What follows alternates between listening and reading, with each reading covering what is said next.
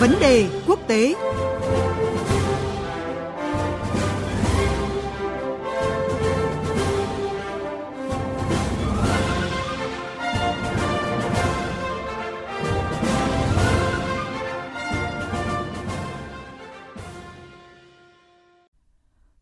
và các bạn, hôm nay mùng 1 tháng 7, Trung Quốc kỷ niệm 100 năm thành lập Đảng Cộng sản Trung Quốc, mùng 1 tháng 7 năm 1921, mùng 1 tháng 7 năm 2021. Đây là một dấu mốc quan trọng trong sự phát triển của Trung Quốc trong một thế kỷ qua và cũng là thời điểm để quốc gia này xác định tầm nhìn chiến lược cho những năm tiếp theo. Dưới sự lãnh đạo của Đảng Cộng sản Trung Quốc, những năm gần đây, Trung Quốc đạt được nhiều thành tựu nổi bật trong các lĩnh vực kinh tế, xã hội, khoa học công nghệ, tình hình an ninh chính trị cơ bản ổn định. Mục tiêu 100 năm thứ nhất của Đảng Cộng sản Trung Quốc là xây dựng toàn diện xã hội khá giả, được đánh giá là đã cơ bản thành công. Đây là nền tảng để Trung Quốc tiếp tục thực hiện mục tiêu 100 năm thứ hai vào dịp kỷ niệm 100 năm thành lập nước năm 2049, đó là xây dựng đất nước Trung Quốc trở thành xã hội chủ nghĩa hiện đại, giàu mạnh, dân chủ, văn minh, hài hòa và tươi đẹp.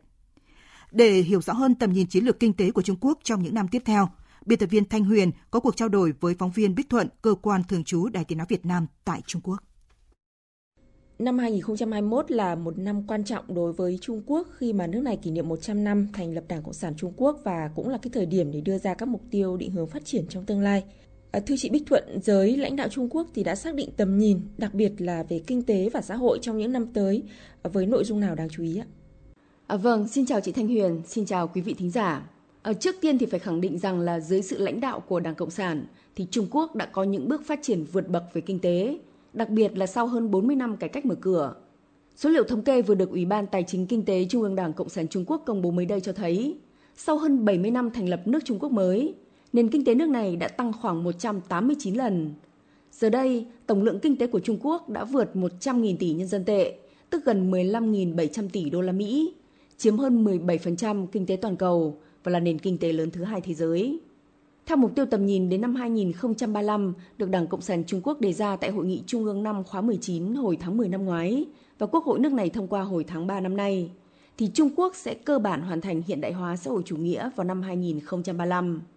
Trong đó, sức mạnh kinh tế, sức mạnh khoa học công nghệ, sức mạnh tổng hợp tăng mạnh. Tổng lượng kinh tế và thu nhập bình quân đầu người của cư dân thành thị và nông thôn đạt một trình độ mới. Công nghệ cốt lõi đạt đột phá lớn, đi đầu trong các nước sáng tạo. Đáng chú ý là GDP bình quân đầu người của Trung Quốc sẽ đạt mức của các nước phát triển trung bình. Nhóm cư dân thu nhập trung bình sẽ mở rộng đáng kể. Dịch vụ công cơ bản đạt mức bình đẳng.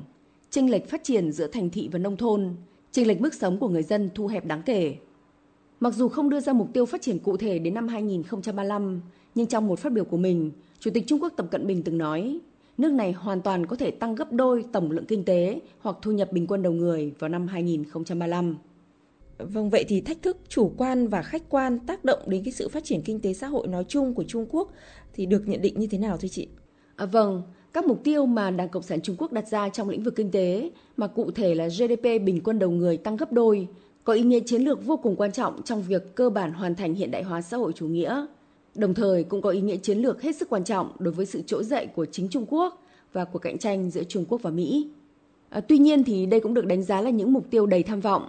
Do vậy, theo nhận định của các chuyên gia Trung Quốc, nước này sẽ phải đối mặt với những thách thức to lớn. Có phân tích cho rằng là để tăng gấp đôi GDP bình quân đầu người vào năm 2035, Trung Quốc sẽ phải đạt mức tăng trưởng GDP trung bình hàng năm khoảng 4,78%.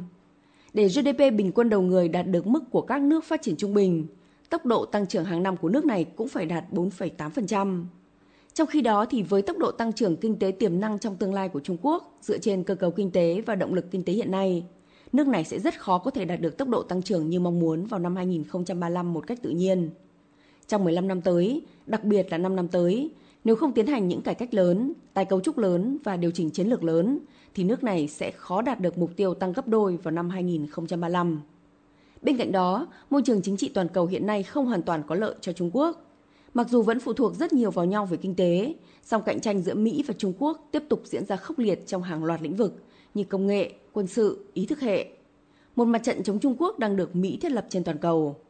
Trong khi tập trung luyện nội công bằng nhiều biện pháp cải cách để phát triển kinh tế và ổn định xã hội trong nước, thì Trung Quốc cũng đang phải tìm cách phá vỡ vòng vây và trận địa mà Mỹ dựng lên để cô lập mình. Có thể thấy, bên cạnh quyết tâm và ý chí chính trị, Trung Quốc còn cần một chiến lược đối nội đối ngoại hệ thống bài bản, vừa quyết đoán vừa thận trọng mới có thể đạt được các mục tiêu kinh tế đề ra.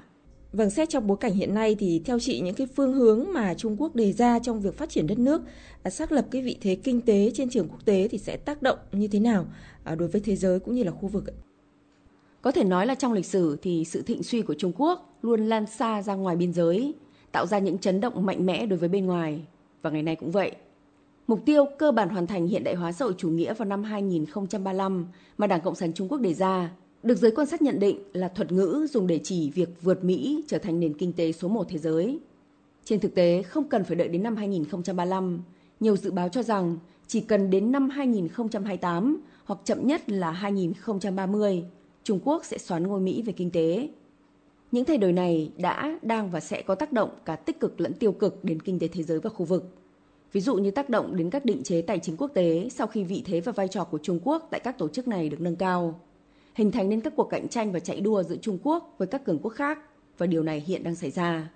Các nền kinh tế mới nổi ngày càng có quan hệ chặt chẽ với Trung Quốc, do nước này là đối tác thương mại lớn nhất và đầu mối kết nối với các nước lớn đang phát triển, v.v. Riêng đối với ASEAN, vị thế kinh tế mới của Trung Quốc cũng sẽ làm cho sự phụ thuộc kinh tế lẫn nhau giữa Trung Quốc và ASEAN ngày càng gia tăng. Hiện ASEAN và Trung Quốc đang là đối tác thương mại số 1 của nhau. Nhìn chung thì sẽ rất khó để dự đoán một cách cụ thể và chính xác về những tác động đối với thế giới và khu vực sau khi Trung Quốc xác lập được vị thế kinh tế của mình trên trường quốc tế. Tuy nhiên có một điều có thể khẳng định, đó là khu vực và thế giới cần một Trung Quốc với vai trò là một nước lớn có trách nhiệm trong các vấn đề quốc tế và với cộng đồng quốc tế, đặc biệt là các quốc gia láng giềng. Vâng, xin cảm ơn phóng viên Bích Thuận với những thông tin vừa rồi.